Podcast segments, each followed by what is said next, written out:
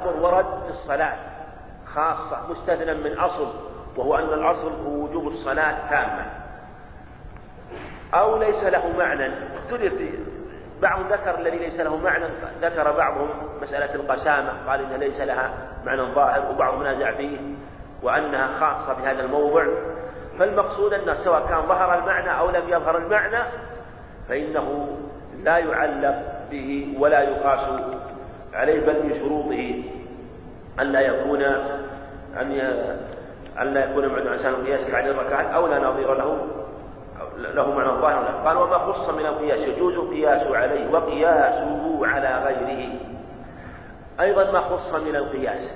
أي ذكر بعض تقي الدين وجماعة من أهل العلم ذكروا قالوا ما خص من القياس. يجوز القياس عليه. ذكروا مثال ذلك مثل ما لو نذر ذبح نفسه. قال الإمام رحمه الله يفدي بكبش ودجز قالوا قاسه الإمام أحمد رحمه الله على ما لو نذر ذبح ولده لما جاء ابن عباس.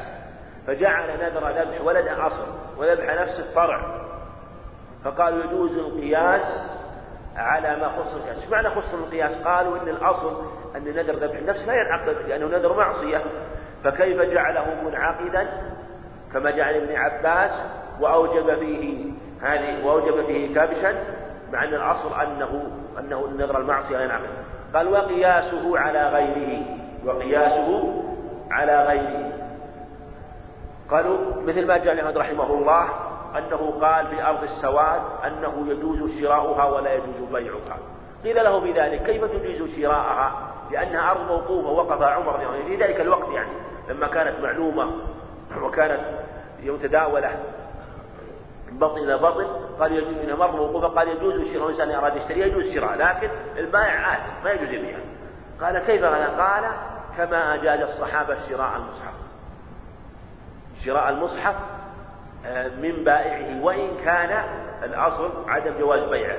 فقاس شراء السواد على شراء المصحف آه، في جواز هذه المسألة على تلك المسألة. قال وكلاهما مستثنى من القياس من جهة عدم جواز بيعهما وكونه غير فرع. قالوا أيضا لا هل يكون الفرع أصلا لغيره أم لا؟ هذا في خلاف. هل يكون الفرع أصلا لغيره أم لا؟ مثل مثلا تقول إن البر مثلا الذرة تقيسها على البر. في عدم جواز الربا. وتقيس وتجعل مثلا الذرة أصلا وتقيس عليها مثلا شيء من المأكولات كالفاكهة مثلا على مذهب الشافعي.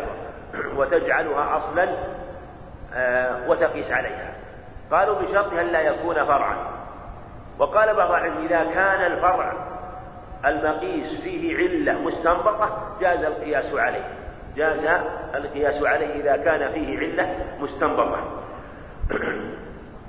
وهذا يتضح بمثال مثلا يعني في قول وقياس عليهم إذا كان آه، في مسألة قياس البر أو قياس التفاح على البر. أو مثال مثال مثال آخر. الأصل في المجابلة التحريم لا يجوز. المجابلة التحريم لا يجوز بيع التمر. إلا مثلا بمثل. ولا يجوز بيع في رؤوس النخل بالتمر الرطب في رؤوس النخل أو في رؤوس النخل لا يجوز بيع بما في بما في الأرض. لكن جاز في العرايا في خمسة أوسق فأقل يجوز في العرايا. أن تقول كم في هذه النخلة مثلا؟ قال والله فيها كذا صاع. يجوز مثلا تشتري ثمرتها. الثمرة هذه عند رؤوس النخل بما عندك من التمر مع تقدير ما فيها وتساوي التمر الذي عندك اليابس اللي عندك تشتريها. لكن اختلف هل يخلصها في الحال بما بقدرها حالا أو يخلصها بما تساوي مآلا إذا صارت تمر على خلاف عندهم والأظهر أن خرصها في الحال.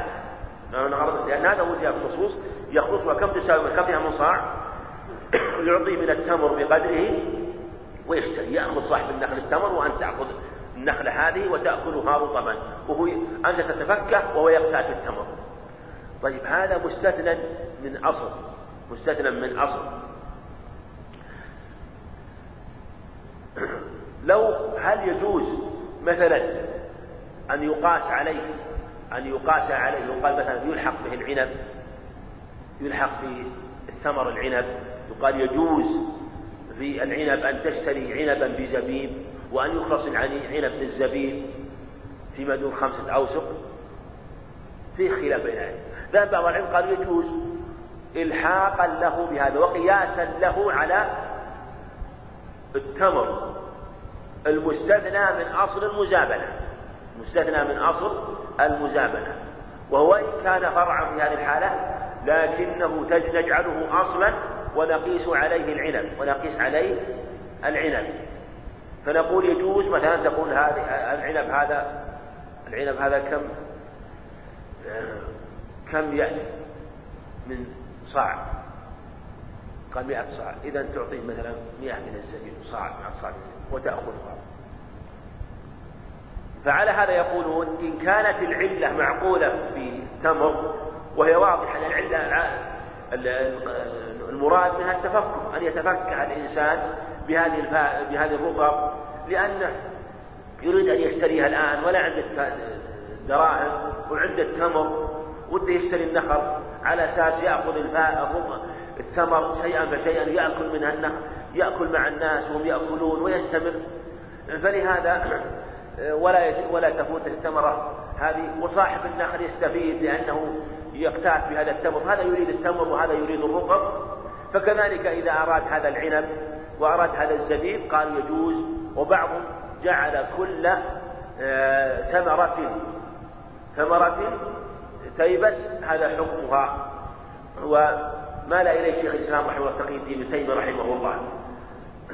وإذا كان المعنى معلل فلا مانع من إلحاق غيره به. لأنه إذا علل بمعنى صحيح فيكون كالدليل في المسألة. قال ومتفقا عليه بين الخصمين الأمة. كذلك يقول من شرط الأصل يكون متفقا عليه بين الخصمين لو كان عندنا مسألة اختلف فيها الشافعي عندنا مسألة بين الحنابلة والشافعية. فإذا اتفقا على الأصل المقيس عليه اتفقا على الأصل المقيس عليه. عندنا أصل. ما عندهم دليل. إنهم قالوا آه، هذا هو الأصل المقيس عليه. اتفقوا على الأصل واتفقوا على التعليل. اتفقوا على التعليل. يقولون هذا حجة. ولا يشترط اتفاق الأمة. يشترط اتفاق الأمة. فإذا اتفقوا على الأصل اتفقوا على الأصل. واستنبط من الأصل علة وهم متفقون على صحة هذا الأصل واستنبط منه علة فإنها تكون حجة تكون حجة وتثبت بها. أما إذا نازعه الخصم مثلا إذا نازع الخصم فليس قول أحد حجة على الآخر بل لا بد أن يستند إلى دليل. ولهذا تجد مثلا مثلا حينما صاحب المغني رحمه الله حينما يذكر مسألة يقول مثلا وقد قال الشافعية كذا وهم مسلمون. فيلزمهم كذا مسلمون بهذا الأصل. فيلزمهم التسليم إذا كان إلزامهم صحيحا إذا كان إلزامهم صحيح فهم يلزمهم أن يقولوا بهذا. وعدم قولهم بهذا تناقض. فهو إلزام لهم. فنقول يلزمك أن تقول بهذا القول بهذه المسألة لأنك سلمت بالدليل في هذه المسألة فكيف لم تقل بالفرع المتفرع عنه وهذا يعني لو توضع مثلا في بعض الأمثلة يتضح كثيرا. وهذه المسائل تتضح أكثر في مسالك العلة لأنها تكثر في مسالك العلة.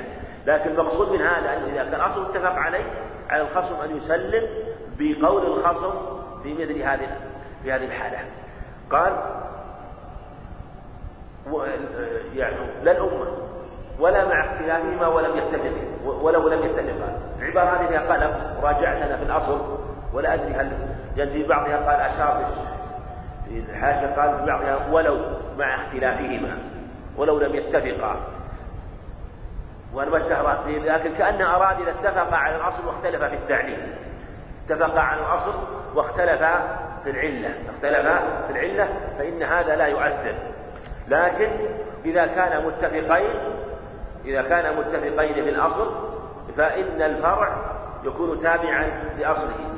قال مع اختلاف ولو لم يتفقا ولو لم يتفقا يعني حصل بين أو أو يمكن يقال أيضا وهو أظهر.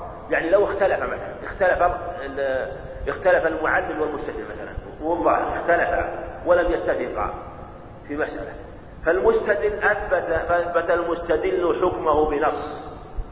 يعني اختلف في الأصل. ما هناك أصل اتفقوا عليه. لكن جاء الم... جاء المستدل قال عندي دليل.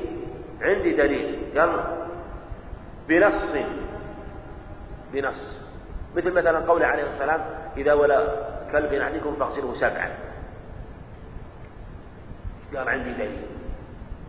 هذا الغسل ولوغ الكلب سبع مرات. الخصم ما يقول به ما يقول بغسل ولوغ الكلب سبع مرات. قال المستدل هذا الأصل يلحق به الخنزير فيغسل سبع مرات. يقول هذا هو دليل على خصمه. قال الخصم أنا أمنع الأصل. قالوا منعه للأصل لا يقبل. لماذا؟ لأن بعد ثبوت النص لا يقبل قوله. إذا ثبت النص واستنبط منه الخصم العلة فإن عليك أن تسلم. لكن إذا قال الخصم أنا لا أسلم بهذه العلة هذا صحيح. لكن كونه يرد الدليل لا. لكن لو رد قال إلحاقك الخنزير تعليلك ليس بصح هذا شيء. لكن إذا أثبت استدل بدليل واستنبط منه علة فالكلام أن استدلاله صحيح ولا يمكن لأنه إذا ثبت النص يجب القبول به. ولهذا الأحناف لا يقولون مثلا بغسله سبع مرات لا يسلمون بالأصل فعلى هذا استنباط العلة لا يقولون به. ولهذا مثلا مثلا في قوله إن من الطوافين عليكم الطوافات في الهرة.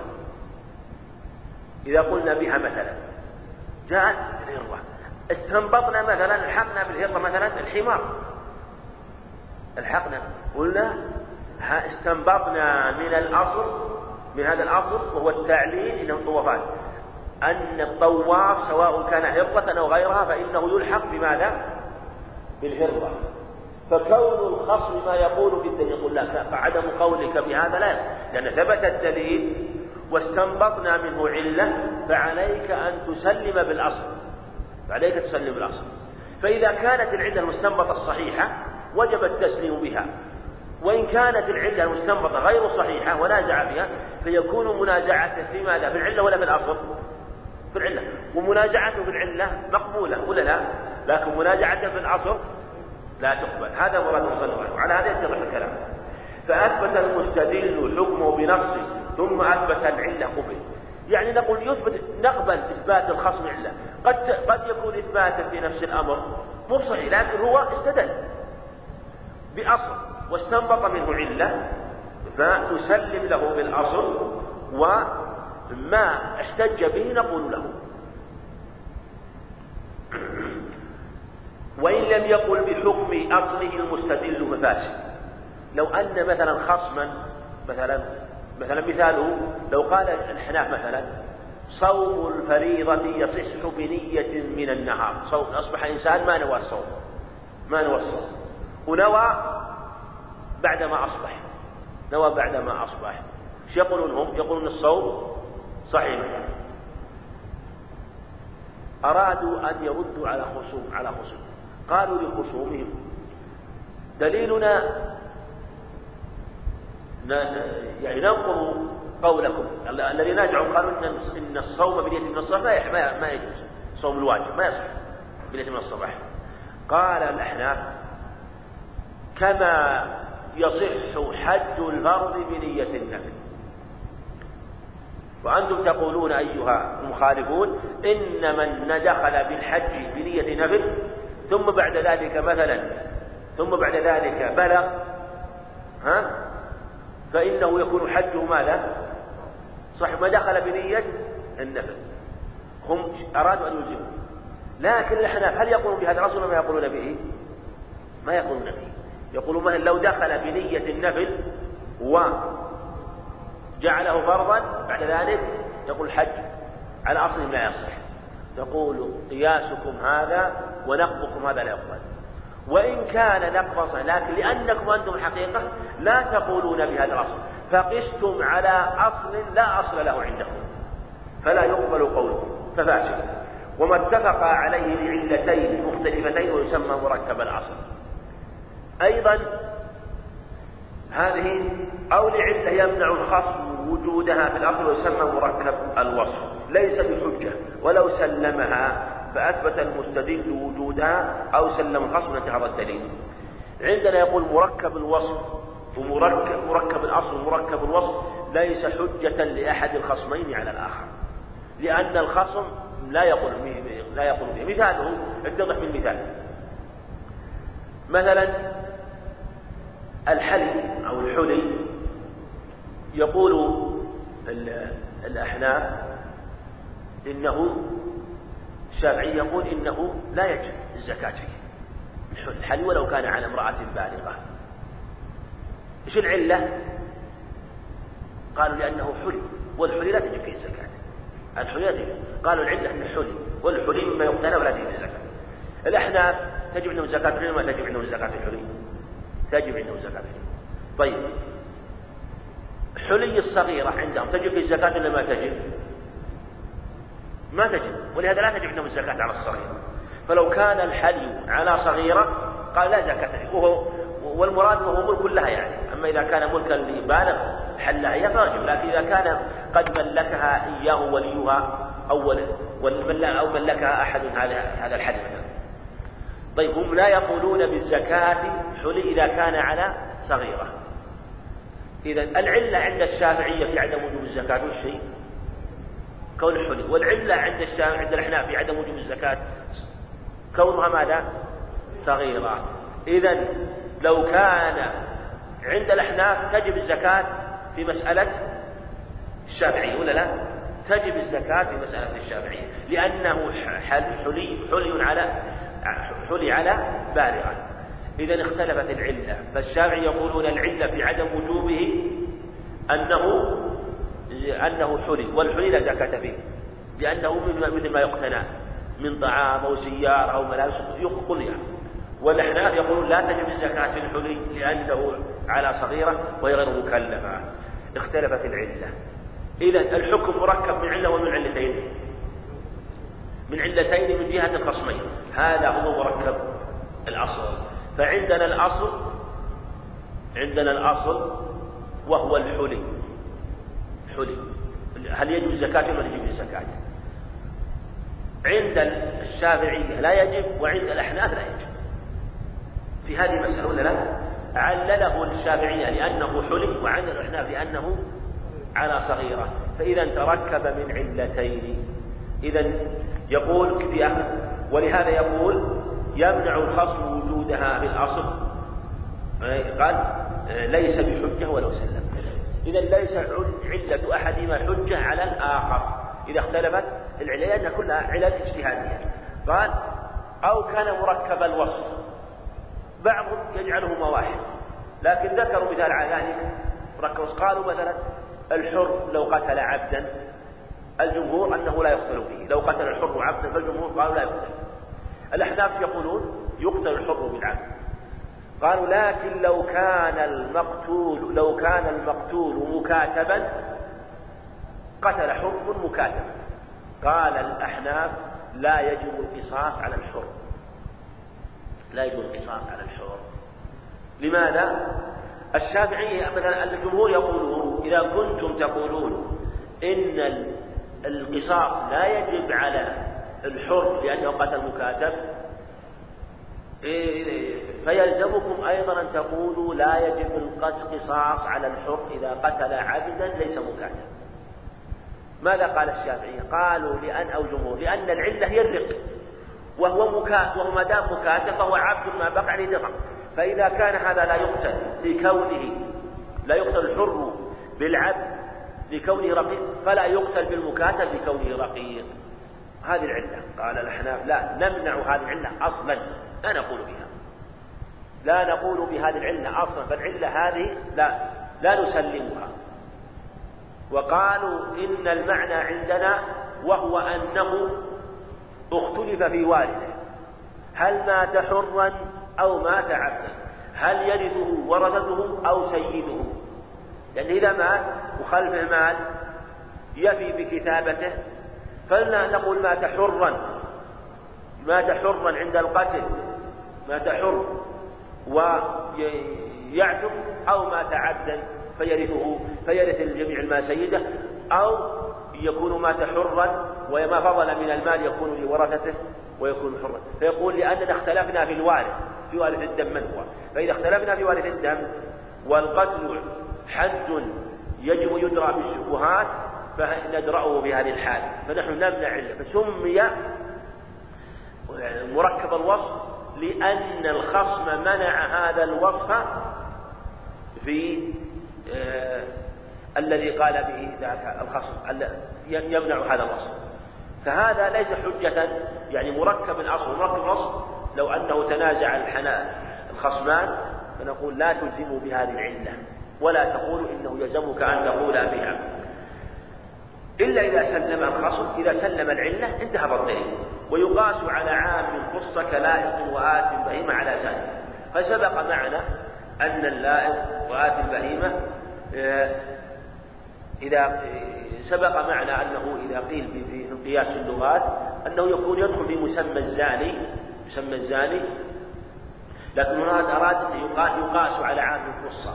يلحق أنه يجوز مثلا مسمى الزاني وإن كان عموم الزنا أو عموم آية الزنا خص من مثلا المحصن فإن وإن كان مخصوصا أو خص منه بعض الصور أيضا في بعض الصور التي يكون فيها شبهة فيدرى الحد فلا بأس أن يقاس اللائق على الزاني.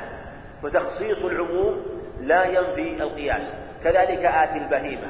وإن كان الصحيح في اللائق يعني اللائق أنه اللي ثبت عن الصحابة رضي الله عنهم فيه أنه وجوب القتل لكن اختلفوا في القتل وأن آتي البهيمة الصواب أنه لا يجب فيه الحد لا حد الزنا ولا غيره. اختلف العلماء قيل يجب القتل وقيل يجب حد الزنا والصواب أنه يعزر. والحديث الوارد فيه ضعيف وليختلف في البهيمة هذه هل تقتل ولا تقتل لكن الصواب أنه يعزر. كما قاله جمع من العلم رحمة الله عليهم والله أعلم. نقف على فصل العلة مجرد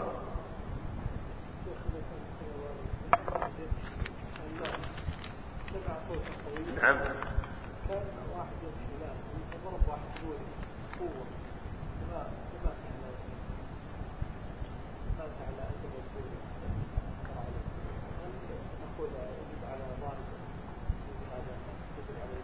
هذا محتمل محتمل المسألة يعني يكون محتمل على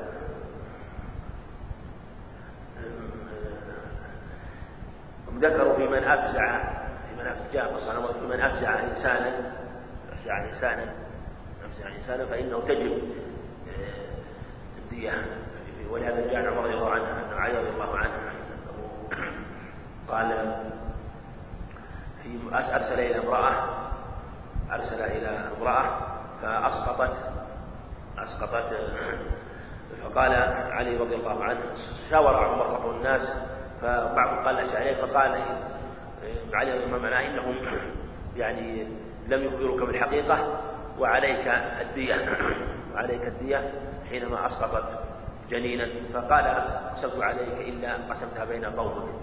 وذكروا بما إذا أرسل إلى امرأة فزعت فأسقطت وذكروا أشياء فإذا كان مثله البوري معتاد لكن إذا كان مثله مثلا غير معتاد وخارج عن حد المعتاد إذا كان خارج عن حد المعتاد ومثله ربما يصيب مثلا بخبل أو جنون هذا يعتبر هذا يعتبر لكن والله أعلم. فصل.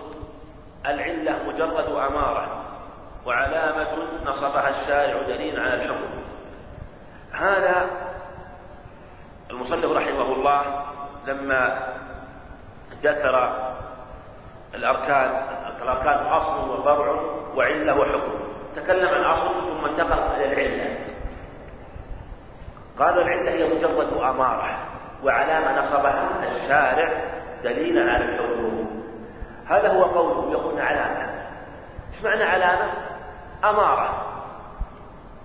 لا تدل بنفسها على شيء وليس فيها معنى يفهم منها مجرد أمارة. مثل ما تقول أن السحاب علام أمارة على المطر. وعلامة إذا رأيت السحاب إيش تقول؟ هذا علام على المطر. لكن هل ينزل المطر؟ الله أعلم ما تدري. علامة. حين مثلا تقول لإنسان ضع بيني وبينك علامة. تقول حط ضعت سيارتي علامة. هذه علامة.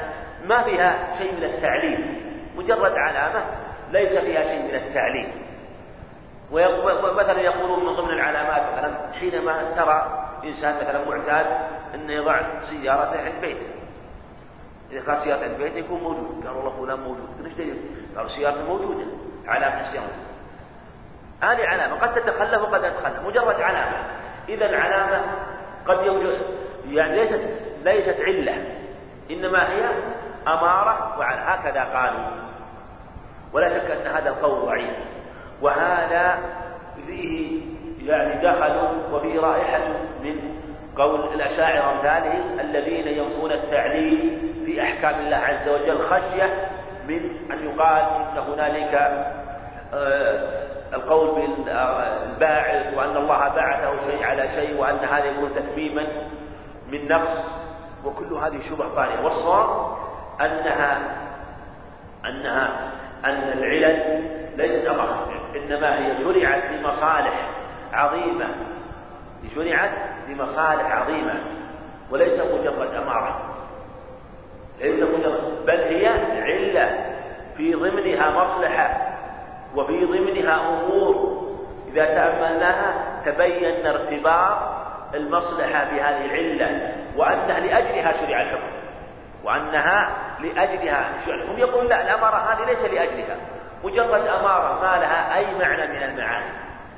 وهذا القول لا شك ضعيف أو باطل بل هي بل هي إن قيل أمارة أمارة فيها معنى التعليل ومعنى لأجله شرع الحكم في جميع ما يعلل به. نصبها خل نصبها نصبها الشارع دليل عن الحكم. نقول انها دليل فيه هذه المصالح وعلقه الشارع لأجلها لكن العلماء هذه العلل لن تكون يعني عللا إلا بالشرع. أما قبل ذلك هي موجودة. مثلا الخمر حرم لأجل إسكاره لأنه لأجل, لأجل إسكار يعني إسكار ونحن لا نقول لا يحرم إلا بالشرع مع أن الخمر السكار موجود قبل الشرع. أما التحريم يعني إفساده للعقول وتغذية للعقول قبل قبل الشرع فجاء الشرع بتحريم المسكر بتحريم الخمر لأنها تسكر ولا شك أن تحريم الخمر أمر ظاهر وعلة وفيه مصلحة شرعية. ما جاء بتحريم الربا ما جاء بتحريم بعض المأكولات وبعد تحريم بعض المشروبات وما أشبه ذلك. كلها لأجل مصالح شرعية وهذه المصالح تعود إلى العباد. ونحن لا نقول إن الله عز وجل هذه تعود إليه. لا نقول إنها مصالح تعود إلى العباد. لا نقول تعود إلى الله لا. الله غني له الغنى المطلق والكمال المطلق والعلم المطلق. القدرة المطلقة سبحانه وتعالى كمال التام في جميع الأوصاف. لكنها مصلحة متعلقة بالمكلف. فلهذا شرع له ولهذا المصنف رحمه الله لما أدرك أن مثل هذا في ضعف أراد أن يبين أنها ليست يعني أمارة ساذجة.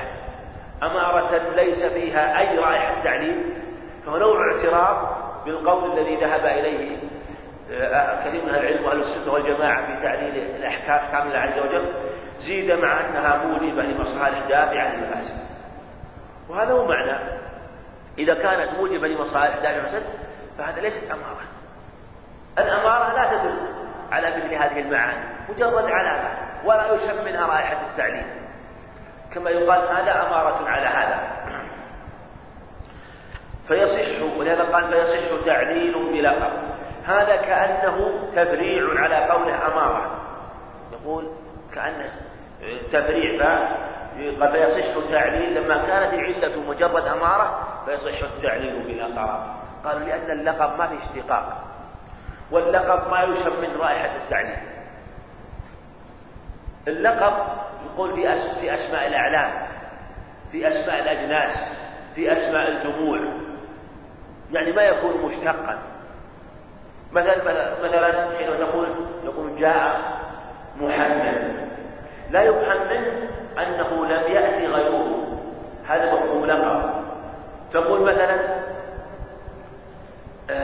قالوا لو قلت مثلا محمد رسول الله قالوا لو قلنا إن محمد إن قولك محمد رسول الله مفهوم لزم على الكفر لأنه يفهم لو قلنا مفهوم يفهم لو هو مفهوم. معنى ذلك أنه أن أنه ليس لله أنه ليس لله رسول غير محمد عليه السلام. لا شك نقول نحن إن مفهوم اللقب الصواب فيه أن يقال بالتعليل به إذا دلت القرينة عليه وإلا فلا يعلل على الصحيح. فمنهم من قال إن مفهوم اللقب لا يصح التعليل به. ومنهم من قال يصح ونقول الصواب أنه يصح التعليل به إذا دلت القرينة عليه. مثاله مثلا في قوله عليه الصلاة والسلام وجعلت تربتها لغطاء قالوا التراب مفهوم لقب. هذا يعني ليس له واحد من اسم جمع ليس له واحد من لفظة تراب هذا مفهوم لقب؟ هذا اسم لقب. اسم لقب. فقالوا إنه لا يفهم منه أن غير التراب لا يتيمم قلنا نقول إذا إن مفهوم اللقب إذا دلت القرينة على التعليل فإنه يعمل به. إذا لم تدل القرينة التعليل فلا يفهم في قوله عليه السلام جعلت تربتها. هذا يدل الدليل على أن ذكر التراب نوع امتنان. فامتن الله بالتراب دون غيره. امتن الله بالتراب دون غيره فإذا نقول إن غير التراب لا يجزى على قول من قال. إن نقول من قال إنه خاص بالتراب وأن ما لا ما ليس له تراب مضاء فلا يتيمم به لأنه ساقه مساق الامتنان. وما ساقه مساق الامتنان فإن له مفهوما. كذلك مثلا كلمة الماء. الماء اسم جنس ليس له اسم جمع ليس له. يعني ليس له آه، مفرد من لفظه يقع على كل شيء ماء كل شيء يسمى ماء قليل ولا كثير قليل ولا كثير ولهذا الجمهور الذين يقولون إن الماء هو الذي يزيل النجاسة. الماء وغيره لا يزيل النجاسة. نقول إن ذكر الماء أو قال لما أمرها بالماء الماء له من السريان. وله من النفوذ والانسيان ما ليس لغيره من من السائلات ومن الموائع فلهذا يصح تعليل زوال الطهارة زوال النجاسة به دون غيره على قول من خاص بنا فإذا تعليق ليس لأجل ملاك لأجل ما احتف به من الصفات والخصائص التي ليست لغيره. فعلى هذا نقول أن أن التعليل باللقب ليس على إطلاق إذا كان مجرد أمارة لا علم لا إذا كان مجرد أمارة ليس فيها رائحة للتعليل فلا تعليل به. وإن كان فيه تعليل فإنه مثل قوله في سائمة الغنم. ذكر الغنم دون غيرها دون. يعني في مثلا لما ذكر السائمة الغنم دل على أنه يختص بسائمة الغنم. سائمة الغنم مع أنها اسم جنس. فلهذا نقول يصح التعليل بلقب إذا فهم من التعليل أو دلت قرينة على أنه قصد تخصيصه دون غيره. كما يصح بالمشتق هذا محل اتفاق. المشتق يعني المشتق من المصدر. كل ما اشتق من مصدر مثل قول السارق والسارقة.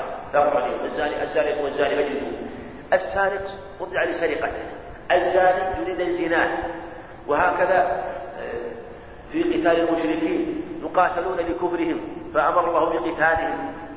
فنقول بقول بطل الغني ظلم لبطله مطر يبطل بطل لأجل بطله فكل ما كان مشتقا من المصدر فإنه يكون آه، معللا ويكون تعليم الحكم به لأجل آه، هذا المعنى ولأجل ساقه ساقه بالنص وإن لم يقل هو العلة. ما قالوا العلة لكن فهمنا أنه لأجل ذلك ولا يشترط اشتمالها اشتمالها على حكمة مقصودة الشارع.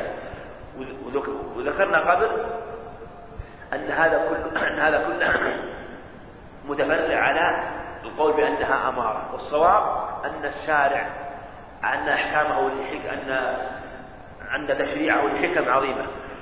وأنه مشتمل على حكم لكن قد لا تظهر حكمة والغالب على أحكام الشرع ظهور العلل وبيانه وهنالك أشياء لا تظهر حكم. ولهذا نقول هي أمور تعبدية من جهة أنها ما ظهرت لنا.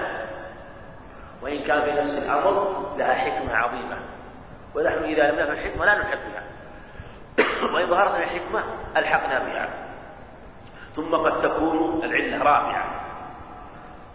قد تكون العلة ثلاثة أنواع. ثلاث أنواع. رافعة أو ذات أو فاعلة قد تكون رافعة العلة.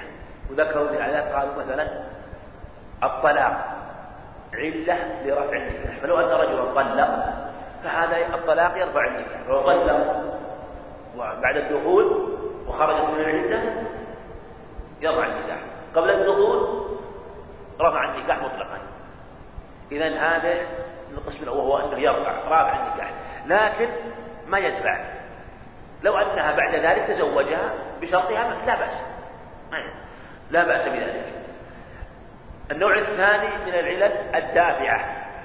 ليست راجعة دافعة ما ترفع. مثل العدة. لو أن العدة من من وقت من وقت مثلا لو أن لو وضعت زوجته بشبهة فإن هذا الوضع لا يرفع إنما يدفع. فإنها تعتد ولا يقربها زوجها في حال عدتها لأن وضعت بشبهة لكن ما يرفع النكاح. لا تزال على الزوجية لم تخرج من الزوجية. لم تخرج من الزوجية. فهذه يعني آه، هنا آه، الأول رافع وهو الطلاق والثاني أو دافع قال رافعة أو دافعة أو دافعة. تدفعه لا ترفعه لوقت محدد وهو حتى العدة. أو القسم أو أو جميعا. رافعة دافعة مثل الرضاع. لو كان بينه وبين زوجته رضاع حصل رضاع. فإنه لو طرى على النكاح رفعه بشرطه. ولو كان قبل النكاح لا ينعقد. يرفع يعني يمنعه قبل يمنعه قبل ذلك ويرفعه بعد النكاح. يرفعه قبل النكاح وكذلك يدفعه بعد النكاح. رابعا دافعا أو يدفعه قبل النكاح ويرفعه بعد النكاح. كذلك الحدث أيضا. لو أن الإنسان أحدث. الحدث دافع رافع. فمن كان محدث لا يجوز يصلي.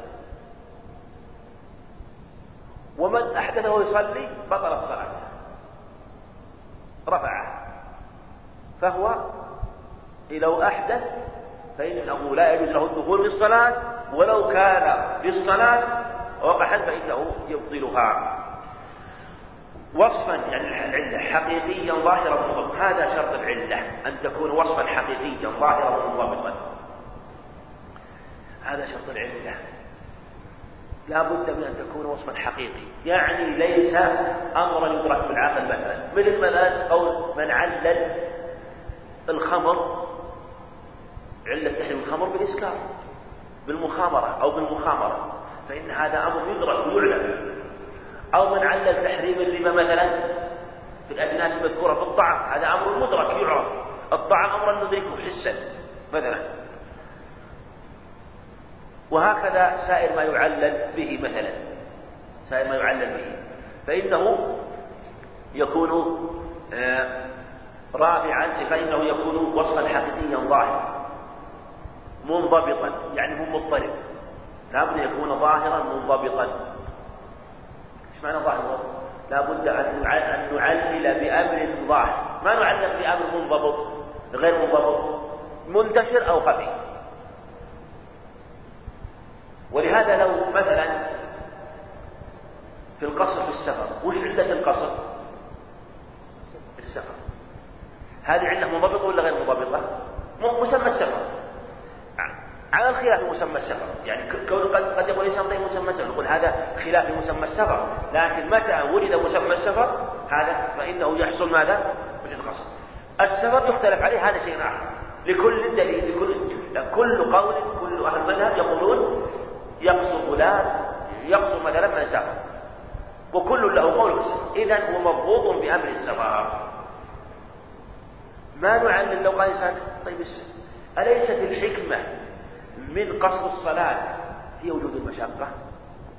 أليس يعني المقصود منها هو وجود المشقة؟ أليس المقصود من القصر هو وجود المشقة؟ قلنا هذا هو المقصود من جهة الحكمة. من جهة حكمة الشرع هذه من جهة الحكم. حكمة الشارع في القصر وجود المشقة. هذا هو الحكمة لأجل وجود المشقة. لكن هل علل الشرع القصر بوجود المشقة أو بالسفر علقوا علقوا بالسفر. لماذا نعلق المشقة؟ قلنا لأن المشقة غير منضبطة. إيش معنى غير منضبطة؟ قد توجد المشقة لإنسان دون إنسان. إنسان يمكن يسافر ويحصل له مشقة عظيمة. وإنسان آخر ما يحصل له أي مشقة. يكون مترف. أليس كذلك هذا؟ إذا لما كانت المشقة غير منضبطة وهي الحكمة لا نعلم. بها لأنها أمر غير منضبط. ولهذا لو علم المشقة لو علم المشقة ولهذا تجد كذلك في في كلام كثير من الناس من يتكلم حين القصر دائما في كلام يعللون بالمشقة يقول الناس سافروا ما يجدون مشقة. هذا من الخطأ. هذا تعليل بالحكمة والتعليل يقول الإنسان يسافر الطائرة ما يجد مشقة هذا يعني هذا تعليل بالحكمة. وإلا أهل العلم يعرفون هذا يدركون هذا. وإلا يلزم عليه أنه لا يقصر أحدا الآن. لأنه لأنه لم يع لأن مثل هذا الكلام يرد على لو أننا علمنا بالمشقة. نقول لا علمنا بالسفر. سواء سافر بطائرة بسيارة وجد مشقة ما وجد مشقة. الأمر بالسفر. بالسفر. ولهذا تجد منع المرأة أن تسافر مع بغير محرم لأجل مظنة الضعف ومظنة الشر والفساد. مظنة. إنسان يقول مثلا سفرها مثلا مع وجود الناس هذا إيه، مثلا إيه، يكون سببا في زوالها وتعليل بالحكمة. هذا خطأ. لأنه جعل منعها من السفر نحو وجود هو الخروج. هو الخروج. لأن إذا خرجت لا تخرج إلا بمحرم. على الخلاف هل هو الخروج للسفر أو مطلق البروز؟ وإن كان ظاهر السنة يدل على أنها تمنع من خروج من محرم بمطلق الخروج ولو لم يكن سفر على الصحيح. يعني ولو لم يكن سفرا فإنها تمنع. لو خرجت مسيرة مثلا 10 كيلو أو 15 كيلو نقول لا تخرج من البلد إلا بمحرم. لأن ليس معلقا بمسمى السفر لا بمسمى في لفظ آخر قال لا تسافر امرأة مسيرة بريد. مسيرة بريد. فلا نقول مثلا إن إن هذا يكون مظنة لعدم للأمن نقول لا هذا تعليل بالحكمة تعليل بالحكمة. ونحن لا نعلل بالحكم هنا. إنما علقنا الحكم بوجود بما كانت الحكمة مظنة له. لا بالحكمة لما كانت الحكمة مظنة له ولما كان هذا السفر مظنة للحكمة فلا ننظر هل وجدت الحكمة هل وجد هذا أو لم لا ننظر هل وجد أم لم لو قال الإنسان والله قال والله هذه يعني هؤلاء القوم أناس مثلا سفهاء وأشر وقد يوصل الشر. نفسه نقول هؤلاء أناس أخيار تسافر نقول لا. إذا هذا لا ينظر ترى يقول تسافر معه القوم ترى يقول تسافر إذا لا ينظر أن ينخرج. فالشارع أوصد الأبواب وسدها وعلق الأمر بعلته وهو ما كان مظنة للشيء. فقد توجد يوجد ما علل وقد لا يوجد فيه. مثل ما قلنا في السفر مظنة المشقة. قد توجد المشقة أو لا توجد مشقة ويسمون الحكمة هي المئنة والحقيقة. فلا عبرة بالحقيقة وهي المئنة. إنما العبرة بمظنة ما علق الشارع عليه وهو مثلا مسمى السفر في حق المسافر ومسمى البروز والخروج للمرأة بلا محرم. فلهذا له يكون وصفا ظاهرا منضبطا أو عرفيا مضطردا. أيضا لو يكون إن لم تكن وصفا ظاهرا مضبطا كان وصفا عرفيا منضبطا أو وصفا عرفيا منضبطا. مثل ما وإن كان الأغلب في الحقيقة هو وجود الأحكام في العلل لا بما كان عرفيا وذكر عليه الشارع مثال وهو قال الشرف والخسة. تعليق مثلا بالشرف مثل الكفاءة أو الكفاءة لأن الكفاءة أمر منضبط فيعرف مثلا مثل مثلا تزويج المرأة بما يكون بمن يكون كفءا لها فإذا عرف أن فلان كفءا لها على الخلاف في تفسير الكفاءة فمن كان كفءا لها وهو لأن يعرف هل هذا كفء لهذه أو ليس. فالفاسق ليس كفءا للدينة. وهكذا. لأن أمر معروف ومنضبط أو لغويا. كذلك يجوز التعليل بالأولى أو الصحيح كما سبق. وعلى هذا مثلا نقول مثلا إن النبيذ يحرم. لا بالقياس على الخمر إذا أسلم إنما لدخوله في النصوص. لأن النبيذ داخل في مسمى الخمر والخمر محرم فيكون النبيذ محرما بدلالة النصوص لا فلو قلنا إنه لا قياس في اللغة قلنا إن النبيذ محرم بالقياس على الخمر. وإن قلنا فيها قياس قلنا إنه محرم بالنص. لذا نقول إنها فيها قياس بمعنى أنه يقاس يلحق النبيذ بالخمر. يلحق يجعل النبيذ يلحق بالخمر بمسمى الخمر فيكون مسكرا كالخمر لأنه داخل في مسمى الخمر فيكون خمرا. ما نقول إنه إن النبيذ مسكر. الخمر مسكر والنبيذ مسكر. فيكون النبيذ محرما بعلة الإسكار الحاقا له الخمر. لا نقول إن النبيذ خمر. فيكون محرما لدلالة النصوص على تحريمه. النصوص على تحريمه وكذلك مثلا قال أو لغويا أو لغويا.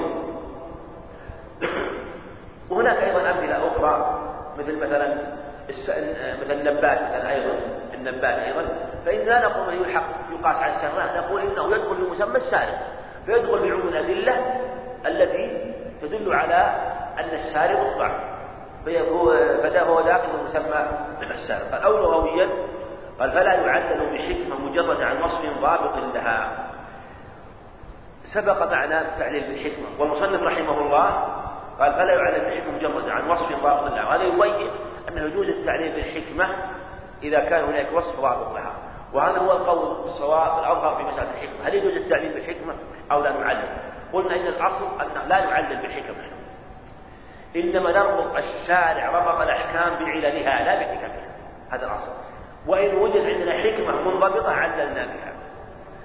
إذا وجد عندنا حكمة منضبطة نعلل بها لأن إذا كانت منضبطة أشبهت العلة. إن تكن إن لم تكن غير منضبطة فلا يعلل بها. كما سبق معنا بأنه لا يعلل بالمشقة في السفر ولا يعلل مثلا بالأمن بأمن المرأة مثلا في عدم الخروج التعليل بالحكم لأن هذا أمر غير منضبط. كذلك مثلا نقول أيضا من تعليم بالحكمة سبق أن أشرنا إليه مسألة البيع والشراء العقود البيع والشراء. لا يكون إلا بإيجاب وقبول لا يكون إلا بإيجاب وقبول. هكذا يقولون. وذهب بعض العلماء إلى أن كل ما دل على التراضي فإنه يكون موجبا للبيع. كل ما دل على التراضي فإنه عقد صحيح سواء كان بالإيجاب والقبول أو بالمعطاء أو ما أشبه ذلك.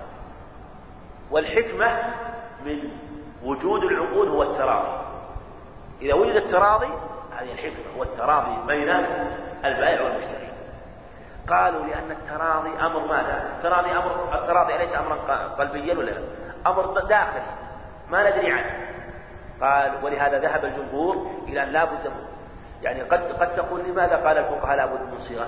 قلنا لأنهم قالوا إنه لا بد من دليل على التراضي لأنه أمر خفي باطن كذلك بعقد النكاح قال لا بد من صيغة إيجاب وقبول. ولهذا بعضهم قال لا يصح إلا بالتزويج والنكاح لا يصح بغيرهما لأنه أمر خفي ويحتاط له فلا بد من هاتين الصيغتين.